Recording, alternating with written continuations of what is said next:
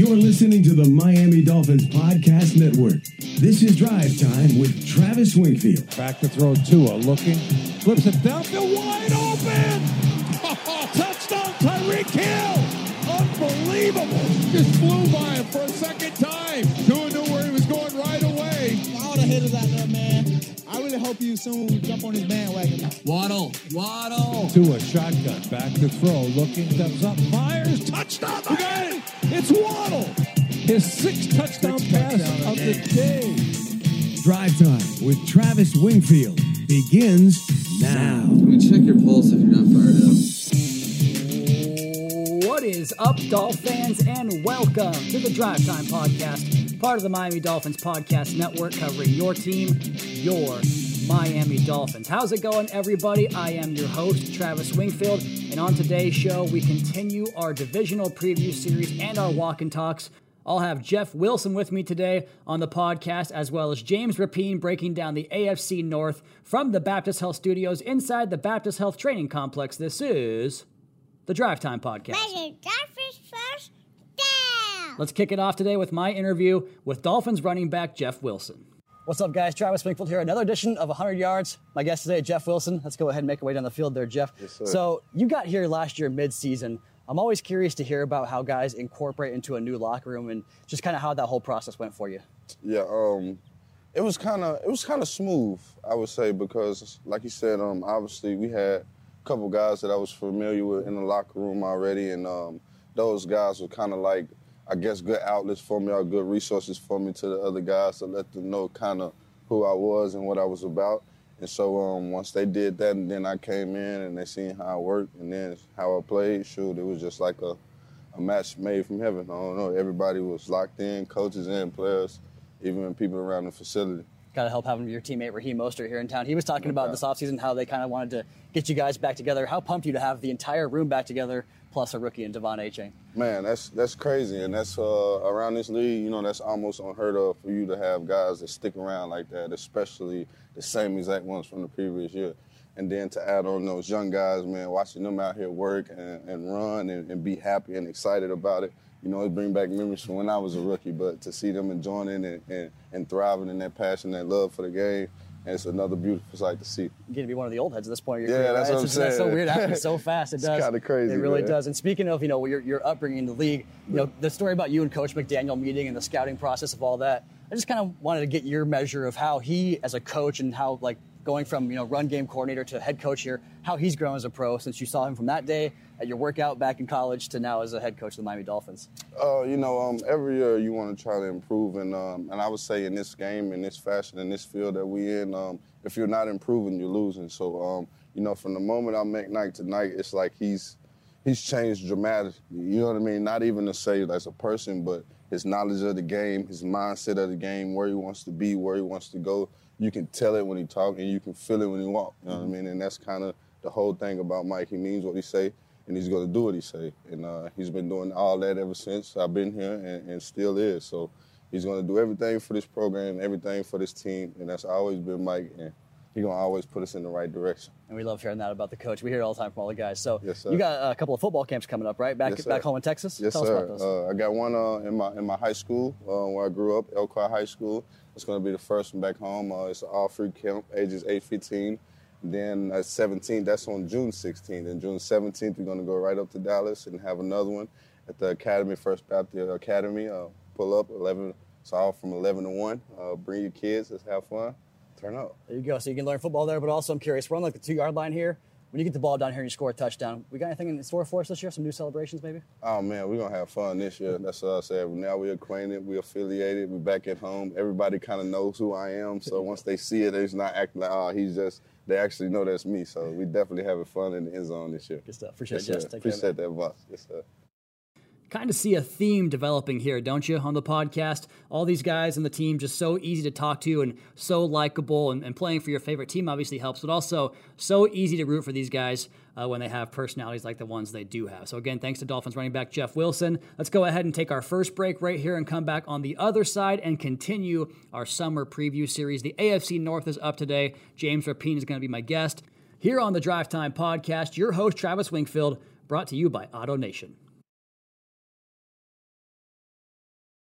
And joining us now today is a former colleague of mine. He's now the publisher of All Bengals and All Bearcats, really holding down that Cincinnati uh, reporting sector of our, our country here. Locked on Bengals as well in the big chair there. James Rapien. James, long time, man. How you doing? I'm doing well. I appreciate you having me. How are you? I'm very good. Very happy to have you on here. Did you have a, a break in the Locked on Bengals hosting? Didn't you go somewhere else for a minute? Yeah, it in, it kind of is, is, fitting because I, I, think I'm pretty qualified to discuss this division, maybe more so than some of the other reporters in the division because I covered Cleveland. So I, I, was in the division and it was around Myles Garrett and Baker Mayfield and Freddie Kitchens and and during that era. So yeah.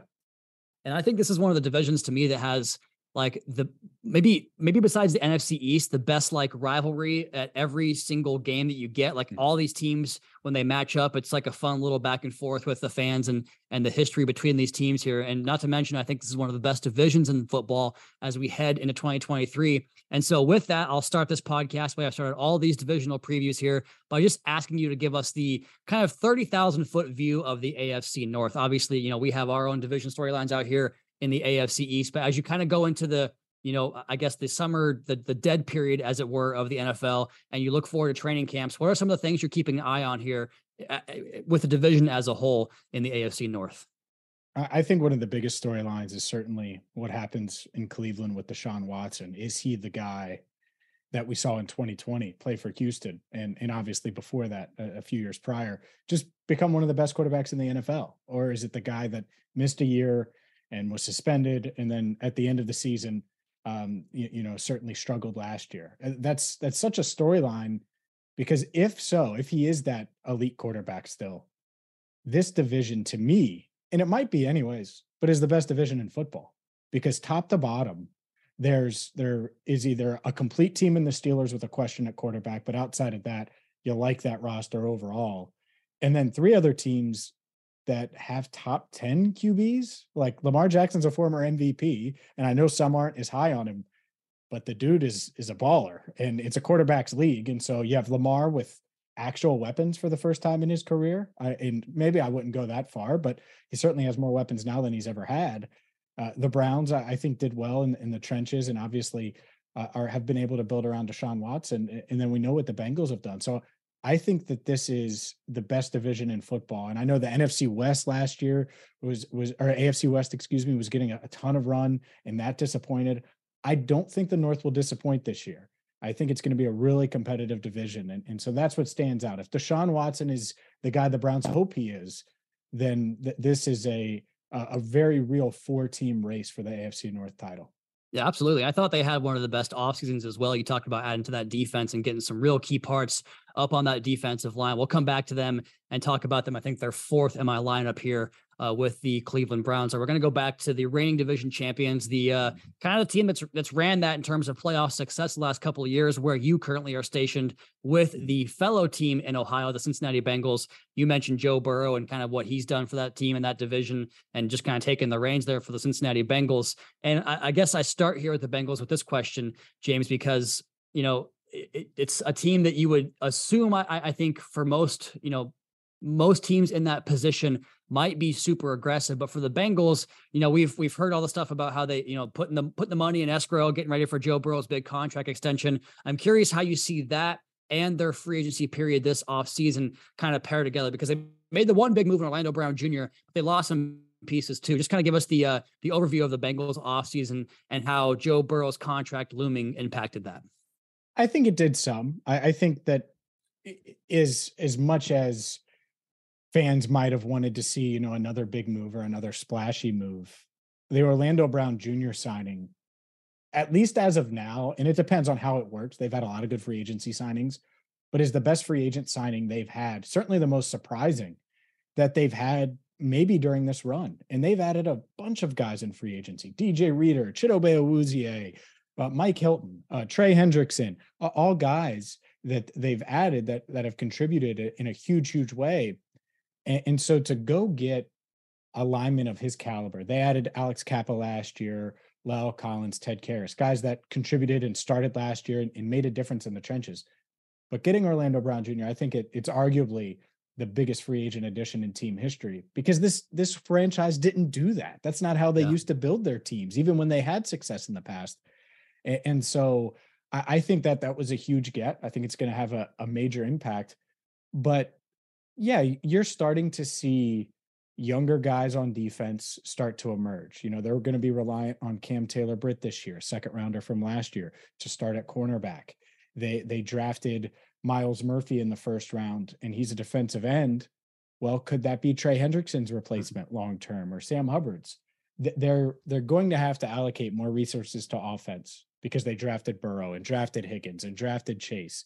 And so as you do that, you're going to have to get younger on defense. And they've had so much success in free agency, adding these these guys on their second contracts in the NFL, that it's just shifting a little bit. So I don't think it had a huge impact. I think they planned on being aggressive and, and they kind of knew that they were going to lose some of those guys. Jessie Bates, Yeah. negotiations just were never close over the past couple of years, and they knew that. Vonn Bell, I think it it came down to a third year, and they didn't give him a third year. Instead, they got Nick Scott for a, a cheaper deal from the Rams, and, and we'll see if that works out. So certainly some risks, some question marks, but overall, I do think that they're better now than they were when they lost in the AFC title game in January.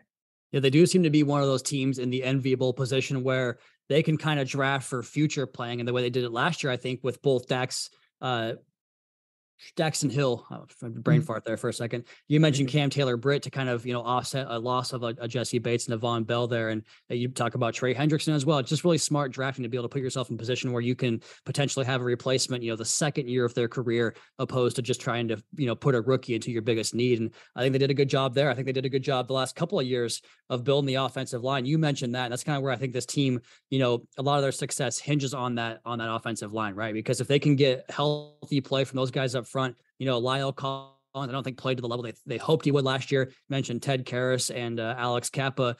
Have to have pretty high expectations for the offensive line to really help Joe Burrow stay upright, stay clean. And if he does that, he's as good as anybody else in the league, right?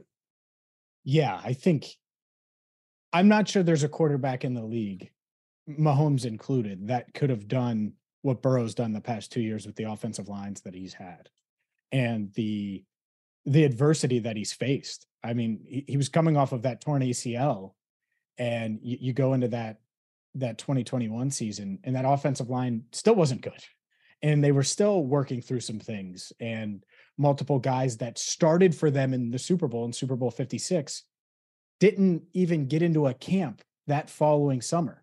So you go from February to that summer, and they weren't even in an NFL camp, and they've never played uh, or participated in another NFL practice. So uh, getting them to that point with that line, I think Joe Burrow deserves a ton of credit for that. And then last year, same thing. The offensive line had its issues. You're right. La'el Collins was battling some injuries.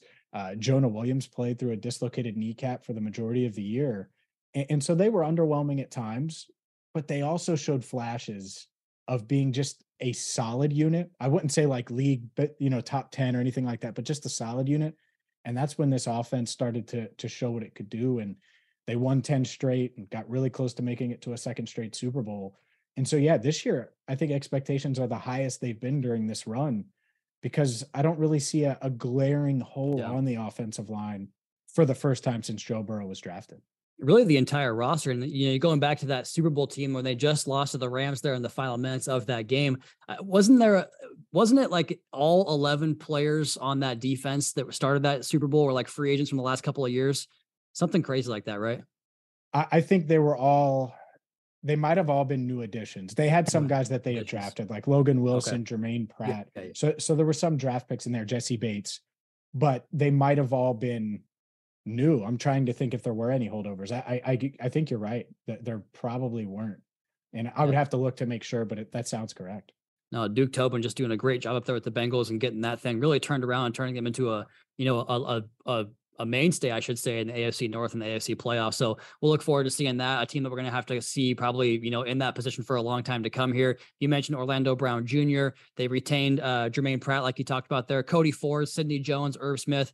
You, you talked about kind of some some uh, high risk, high reward there in terms of the free agency. I think there's a, a lot of opportunity there with those guys. And I, you know, I, I kind of did this exercise here looking at this roster. Like really not many holes, man. I, I you talk Mhm. about the offensive line. Really, the entire roster looks that way. So I think this probably has to be, I would assume, the division favorite because for a long time there, this division was ran by two other teams. We'll got we'll talk about here next, and the Baltimore Ravens, the first one that I think kind of has been at the top of the division there for a while. You mentioned off the top Lamar Jackson getting his contract and now getting equipped with weapons.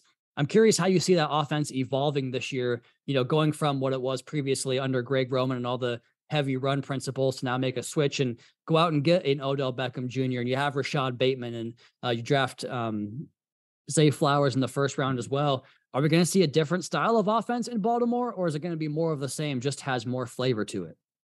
No, I think it's going to be a different offense. And, and a big reason why is Todd Monken, their new offensive coordinator. You're right. You know, you, you change from Greg Roman, who clearly put Lamar Jackson in a position to succeed, and you go to Monken, and he's going to air it out. I think you're going to see this become a pass first offense. Now, will it be successful? I think that's that's a big question, but I, I think that's how you have to be. Welcome to the NFL in 2023. Even with Lamar Jackson, as dynamic as he is as a runner, he can make plays with his arm. We've seen that. He can, you know, complete deep passes and and and, and slants and different things like that. And, and yeah, you look at their weapons.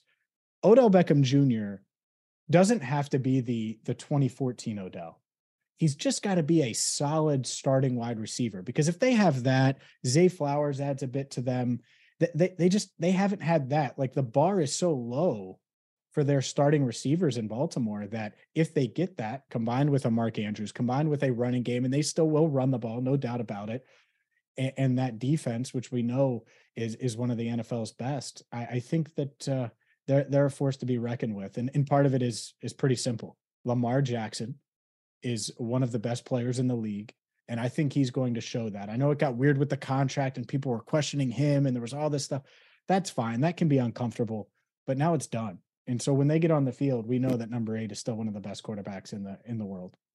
Yeah, I couldn't agree more. I think that what J.K. Dobbins does, because you know they've always had so much success running the football with very running backs, but I think that Dobbins takes them from you know getting really good production out of maybe an average, you know, capable running back, and he's one of those top tier guys. I think, and really with his talent, make it that running game, you know, fire on all cylinders to complement Lamar Jackson, and then that obviously makes the passing game better. But I think it all starts with an area that I want to ask you about from an opponent's perspective. You know, being uh, a Bengals uh, covering the Bengals, I'm curious because like for a long time, this offense line was kind of the bread and butter of the team. Mhm. But Ronnie Stanley's had so many injuries the last couple of years as one of the best left tackles before the injuries started to take their toll. Uh, Patrick Mekari played a bunch last year. Morgan Moses, we see on the inside, Kevin Zeitler's there now. Andrew Voorhees, a high draft pick a couple of years or this last year. Daniel Faalele a couple of years ago, and Tyler Linderbaum in the first round. When you look at the offensive line, is that a group that you know when you, when you talk about a Bengals Ravens preview? Are you worried about the offensive line? Like, how do you view that group? Because it, to me, it kind of is the engine that drives this offense with Lamar Jackson. Yeah, I, I think the tackle play is the the big question mark because can Stanley stay healthy? We know how talented he is and, and how good of a player he is when healthy, but that is a, a huge fly in the ointment, so to speak, when it comes to that left tackle spot. And right tackle Morgan Moses, I think he leaves a little bit to be desired. There's some some health stuff with him in the past, and, and he's uh, it, it's not like he's 24 either. So there are some questions at tackle. I like their interior. I loved Tyler Linderbaum coming out, and I know good, some were worried about his size and and different stuff like that. And I, I was all over him last year for the Bengals in round one. I don't think they were in on him in round one, anyways, but he didn't even make it there because Baltimore saw, I think, what I saw, and, and I think he's already one of the best centers in the league.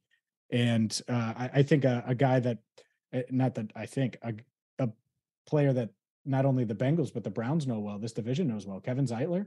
He's mm-hmm. one of the better guards still, a, a veteran guard that has aged very well. And I, I know he wants a new deal, but I expect him to play well this year. So you look at that interior, Ben Cleveland, we'll see if he'll take a step, but I really like Zeitler and Linderbaum a lot. But you're right. It isn't the offensive line of a few years ago. They lost Orlando Brown Jr. at right tackle. Obviously, Ronnie Stanley was healthy then.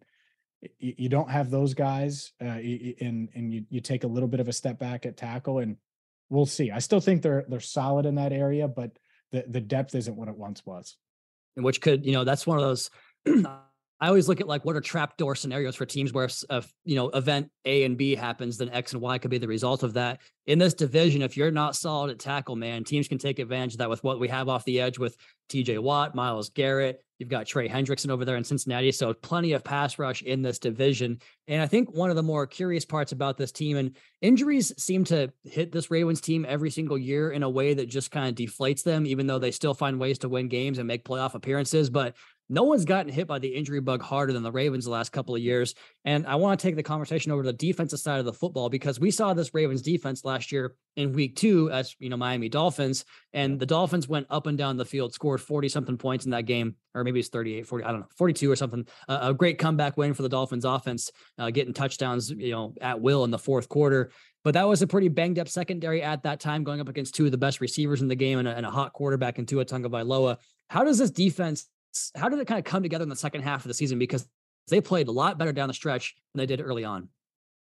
They did, and they gave this Bengals offense fits in, in that final week of the regular season, and, the, and then obviously in the playoff game as well, where it, it really came down to the wire, even though Tyler Huntley was in at quarterback. And it, you look at it, and I think that the the thing that changed their defense last year, and I know people try to say linebackers don't matter, and that could be the case for a lot of the league. But a guy like Roquan Smith matters. He is such a difference maker in this defense. You notice 18 j- just watching them. It's like, where is he? Oh, there he is. And and he just pops out. Uh, he was getting in Ja'Marr Chase's ear. He was making tackles, making plays all over. And I, I think that that's that, that was such a great trade for them because it injected new life and raised the level, raised the floor of this Ravens defense, which not many linebackers can do. And part of that had to do they they picked Patrick Queen in the first round a few years ago, and I, I don't think he's lived up to to expectations. So you go get a guy in Smith that you know can be that type of game changer. So there are some questions. Pass rush wise, are they going to take a step forward? Are some of these young guys is Oweh going to take a step forward as a pass rusher? Do they go out and and bring back um, Justin um, uh, Justin Houston? Do, do they do that? I'm not sure, but I, I think that they uh, th- they could use another pass rusher. But we certainly saw that they could be effective, and by the end of the year, I don't want to say they had the Bengals number because the the Bengals were working right. through some injuries as well, but uh, they were able to slow down Joe Burrow and company, which is really tough to do those games were closer than most folks expected, especially that playoff game going up against, yeah. against Tyler Huntley. You know, that that was it a 98 yard fumble return for a touchdown or something late in that game, kind of swung that game and, and basically put it on ice after it was going to be, you know, come down to the wire there late. But just looking at this Ravens defensive roster, it's just it's such a trope to say this, James, but I always feel like they have like true Baltimore Ravens on their roster every single year. And Roquan Smith seems to be one of those guys. You know, you hmm. talk about Odafe Oweh was one of the guys, Justin Madubuike, Michael Pierce, and that secondary, Marlon Humphrey and Kyle Hamilton. Like there's names all over that defense. So I think this Ravens team, if you think they're going to go away anytime soon, I think you'd be remiss to say that. So it's it's a fun division battle here with those two teams. Let's go ahead and take our last break. First, before I do that, though, I want to remind you guys, Dolphins will go to Baltimore in week 17 to face the Ravens on Sunday, December the 31st for a one o'clock kickoff. That's the only game inside the AFC North for the Dolphins this season. Let's go ahead and take our last break right there and come back on the other side and talk Steelers and Browns with my guest today, James Rapien, on the Drive Time Podcast. Your host, Travis Wingfield, brought to you by Auto Nation. Back here on a AFC North preview edition of the Drive Time podcast. My guest today from Locked On Bengals, all Bengals, all Bearcats. He is all everything Cincinnati. James Rapien. We're breaking down the AFC North, and we're going to go ahead and pivot now to a team that went through a bit of a transition year last year, and still miraculously, I was certain James the streak was going to come to an end last year. It did not. Still no losing seasons for Mike Tomlin after what was like two and six or something. But they go to a rookie quarterback off the bench and he kind of sparks them for a run there down the back part of the schedule there. I'm curious, you know, it, I always like getting the opponent's perspective of these teams because you have such a good feel for the rest of the division here. Was that Steelers run? Was it repeatable? Do you think it was a, a, a mirage as far as the schedule goes? Like, what was your take on the way they finished that year and continue to get Mike Tomlin to not have a losing season? I think they're a really good team and uh, I think I'm in the minority, certainly in Cincinnati. I, I, think there's this narrative that the Steelers just stink now, and they don't. They have a question mark at quarterback. But when I look at this roster, there's a lot of guys I like, a lot of difference makers still that that can be game changers. Obviously, you have Cam Hayward on defense, TJ Watt. That alone, you just start with those two guys. It's like, all right, you have the inside guy, you have the outside guy. Every offensive coordinator stays up at night thinking about those two. You add in Alex Highsmith, and they can get pressure. And in a passing league, if you can get pressure, you feel good about it. And, and on offense, I, I like a lot of their weapons. They've added offensive line pieces over the past couple of years to, yeah. to upgrade the the floor, I think, of that unit because that's been their biggest issue outside of Ben Roethlisberger at the end of his career. That's been their biggest issue, I would say, is offensive line play. So I think this is a really solid roster, Travis, and, and I, I'm not going to be shocked at all if that streak continues. In fact, I would probably be surprised the other way if the really? Steelers finish with a losing record. I would. Yeah, the offensive line is it's a great place to start because I, I, just look at this group and you know to me I thought Broderick Jones was OT one personally. I don't think everyone felt that way, but I thought he was a great pick there. And then Isaac Seumalo was one of the best free agent guards they could have added a, a year after they bring in James Daniels as one of the top free agent interior offensive linemen as well. So they've kind of done a good job of rebuilding that front, and especially to kind of complement what Najee Harris offers in that backfield. We know what he can do, but I, I think we have to ask the question about the quarterback because again, you know I thought he got hot late. I thought the schedule kind of helped him to do that. The Steelers won some tight ball games late down the stretch, but certainly showed you some signs. I thought his ability to kind of get off script on third downs and and play in time and on rhythm was pretty good for a rookie quarterback. Just want to hear your take on Kenny Pickett's first year and, and what fans can expect for a second season there in Pittsburgh. I expect him to be okay. And I know that's not like the the, the best take in the world, but I, I don't expect him to to cost them a bunch of games and throw a bunch of interceptions. I also don't think he's the next Joe Burrow. I don't think he's the next big thing quarterback wise in the AFC. I don't. And and that's okay because this Steelers organization, the Steelers team, the, the, the, franchise, they're all built from Mike Tomlin to the front office on down to have an okay quarterback yeah and get the most out of him. And just looking with what he's working with, I expect Kenny to Kenny Pickett to play at a a solid level. I, I think back to uh, the 20, let's say 2012 Bengals. And, and that was Andy Dalton's second season. They, they made the playoffs his first year, went nine and seven. The second year, they made the playoffs again. You look at those rosters, and they weren't amazing, but they played solid defense and they had some weapons, and the quarterback didn't turn the ball over. And I, I think that's what Kenny Pickett will do. And it's a tough division. Like I said, I think it's the best division in the NFL. But if he can do that, I, think that they can keep their head above water, water and, and be competitive and be in the playoff mix. I think one of the things that makes this division so intriguing is that you have so many teams that just know who they are. And I, I talked yeah. about it on the other side with the Ravens, like always drafting Baltimore Ravens. The Steelers are the exact same way to me. I look on the defensive side of the football, and their off season was basically check checking boxes of that guy's a Pittsburgh Steeler. We're going to go go ahead and bring him in. Like Larry Ogunjobi, I think he's made his mm-hmm. entire tour around the AFC North at this point. Uh, Patrick Peterson seems like an absolute Steeler fit for me, especially the kind of transition he made last year to playing more off and more zone where he gets eyes on the quarterback. Uh, Landon Roberts, we know him here well as a thumper in the middle of defense. Damontae Kazee, Keanu Neal, all these guys. Mm-hmm. I'm curious how you see this defense kind of coming together here with, you know, hopefully a, a healthy TJ Watt, Minkah Fitzpatrick, two of the very best at their positions. But is this is this going to be closer to the steel curtain of old, or was last year more reflection of kind of an aging defense that might be kind of, you know, past its prime years?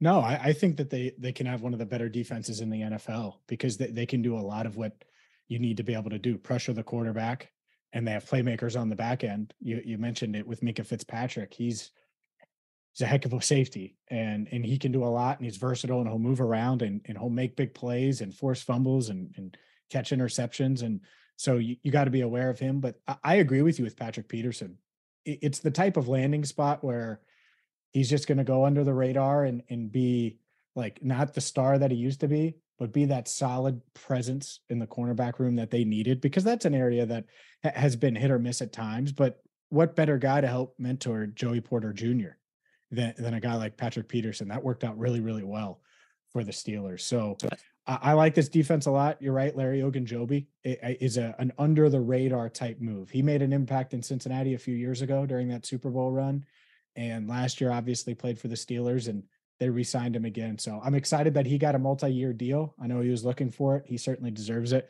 and I think he's a big part of their defense as well. Yeah, I feel like the league might have messed up letting Joey Porter fall to the second round and just put that chip on his shoulder with pops in his ear to help that chip grow a little bit. That's going to be a fun combination to watch there in Pittsburgh for a long time. He's he's such an impressive player that I'm, I can not wait to see what he does uh, his rookie year and beyond. Let's go ahead and finish up the AFC North here with the last team we have not yet discussed, in the Cleveland Browns. And you led off the the open of the show talking about storylines, talking about who uh, I think is one of the biggest storylines in the entire National Football League because I, like you, think this Cleveland Browns roster, they are ready to win and win right now. And that's probably the entire idea of the investment into a quarterback that they knew was going to have to sit out most of the 2022 season. And it didn't, he got back on the field and I'd love to hear your take on this as someone who watches this division so closely, watches these teams so closely. It was bad, James. Like, and mm. my question is, was that because of a layoff? Was it because of, you know, it's been a, a, just a distraction of a couple of years for him? I'm curious why you think the performance of Deshaun Watson fell off so much late down the stretch last year, and can it get fixed and revert back to what he was in Houston? I think it was all of the above and, and so everything that sure. that you that you stated was a factor but i'll get to the thing that i think is the the the most that had the most impact. It's pressure. Yeah. And when you go through everything and a lot of it's obviously self-inflicted but the stuff that deshaun has has gone through and again i'm not painting him to be a mart a lot of it's self-inflicted but when when you do that and then you sign the NBA max deal and you have your agent out there saying that's a max contract in the yeah. in all of those things. All right, well then there's there's pressure that comes with that. And I know it firsthand that there's a certain pressure that comes with being a member of the Cleveland Browns and he better perform this year. He better be comfortable with that pressure, that weight that you have on your shoulders because if you perform, you're going to be a hero. Mm-hmm.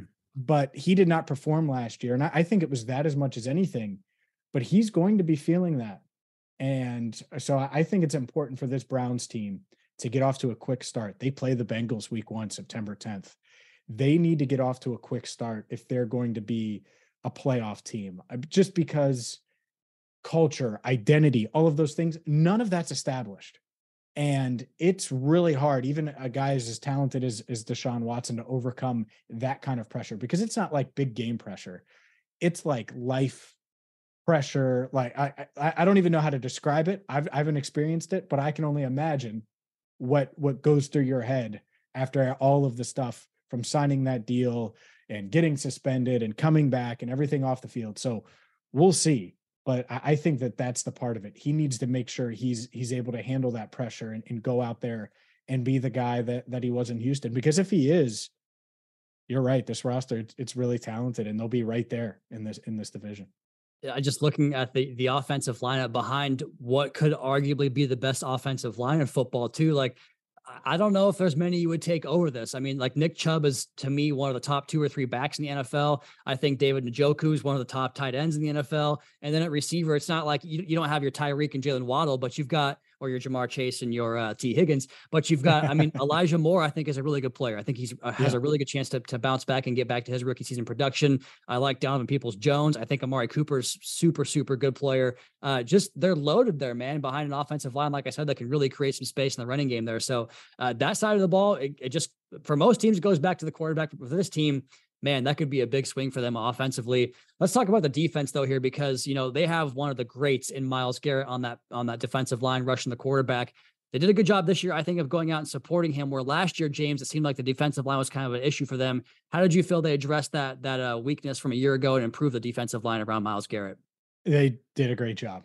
They did, and they needed to. And you know, you, you have Myles Garrett, and you got and you get Dalvin Tomlinson. You, you go out and you get Za'Darius Smith, and and you just feel much better about the depth there. Now you're not banking on Perrion Winfrey in year two to be a huge, huge contributor. Yes, he can contribute, but you don't have to have him make a jump. You already have a guy like Denzel Ward. You go out and get a guy, Super Bowl champ and Juan Thornhill, who I, I liked a lot, and I, I, thought the Bengals might be in on.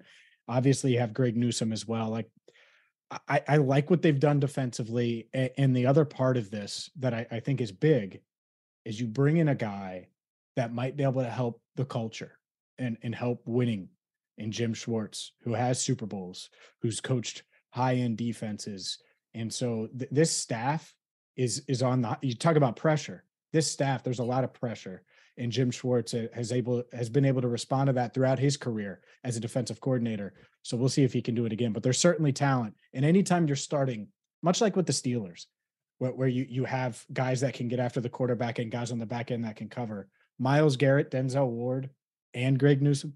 That's a heck of a, a trio to start with, and then they've added those pieces, like I said, that uh, should should make a difference in Cleveland. It feels like the entire AFC, not the entire AFC, but a lot of these teams in this conference just have where you can go down the entire roster and like they're two or three deep at all these spots, man. I'm looking at this defense and, and the offense too, like I mentioned, and you mentioned Juan Thornhill uh, um, and Za'Darius Smith and Dalvin Tomlinson. I thought Ethan Pocic was a great acquisition. Ogbo Okoronkwo, yeah. uh, formerly of the Houston Texans as well. So, man, they went out and were aggressive, and it, it, it tracks because they use those draft picks and the salary to go get the quarterback, and now you kind of have to fill in the roster around him, and they certainly have done that. So, man, what a fun division this is going to be, and a good spot for us to kind of do our last segment here, the division superlatives, uh, talking about the best in your estimation, James Rapien's top quarterback here in a really good AFC North. I have to imagine you're taking the hometown kid, but I'll ask you anyway. Who's the best quarterback here in the AFC North? It's Joe Burrow, and I, I, don't think that that's you know the orange and black glasses that I'm wearing. I think it's the fact that he's been able to lead this team to back-to-back AFC North titles, back-to-back AFC Championship games, a Super Bowl appearance, and uh, he's been the best quarterback in this division in back-to-back years. I, am not really sure anyone can debate that. So, yeah, I, I, think he's the best quarterback right now. Could that change? Absolutely, but uh, as of now, I have him at the top. It's crazy because to me, this this, division more than anyone I've done so far in these previews. Like you have pretty clear answers for most of these spots, but like you also have a debate for who that second and third guy could be. Whereas that's not always the case. Like in the AFC West, it's obviously Patrick Mahomes, right? Like or, or the mm. Mm-hmm. NFC East, it's obviously Jalen Hurts. But like it's an interesting conversation there because Lamar Jackson as that too is really pushing up there. How about the and this again probably a Bengal here, but the best player on offense who is not a quarterback in the AFC North for you is it's Ja'Marr Chase, and I, I do think it's I don't want to say it's close, but you mentioned Nick Chubb. He's the best runner in the NFL to me. Like it, it is, you know, Christian McCaffrey is a better pass catcher, and depending on the offense, so Nick Chubb is probably higher and deserves a shout out than than uh, than most would realize. But yeah, I, it has to be Ja'Marr. I mean, this kid, it's unbelievable. He's just 23 years old, and he he's stronger now, and I, I I see him almost every day. I I'm shocked. I was in on him uh, pre-draft, and I'm not not afraid to, to mention that. But the fact that he's become this already, it, it's just wild what he's done and what Justin Jefferson's done for that matter. Those two young receivers are are amazing. Whatever they have and whatever they're doing at LSU, they need to keep doing it. Yeah, no kidding. And Alabama as well. I mean, that entire draft class that year with Waddle and DeVonta Smith, true. who have both been phenomenal players too gosh, we we are lucky in this time of a, this age of, of football fans to see those guys come into the league and do what they've done. And Ja'Marr Chase, from the word go, was was fantastic. So easy pick there, I think. Uh, I just want to shout out a couple offensive linemen because we don't give enough love to them ever. But Wyatt Teller and Joel Bitonio, the guards uh, for the Cleveland Browns. Just want to put their names in the podcast so they got mentioned because they deserve it. They're two great players uh, in important spots there for the Cleveland Browns. How about your best defensive player here in the AFC North?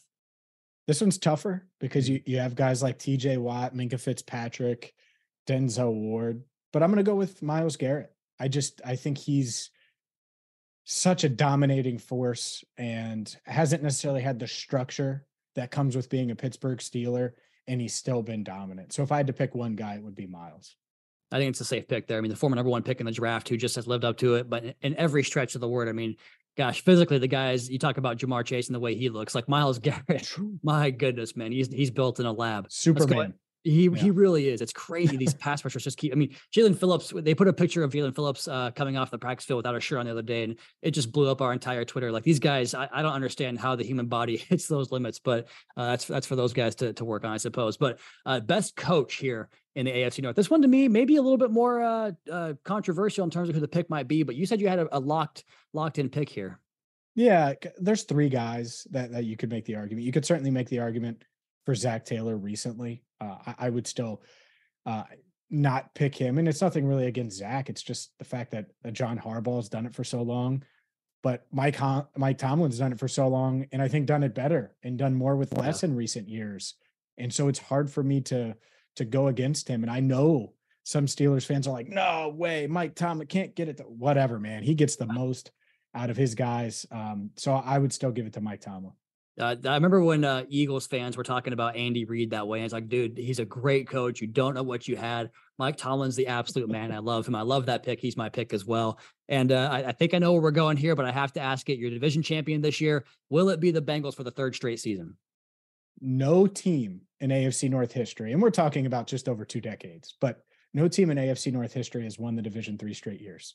It's been such a competitive division that everything historically, and there's been some really good teams in this division, says to to pick the Bengals to win three straight.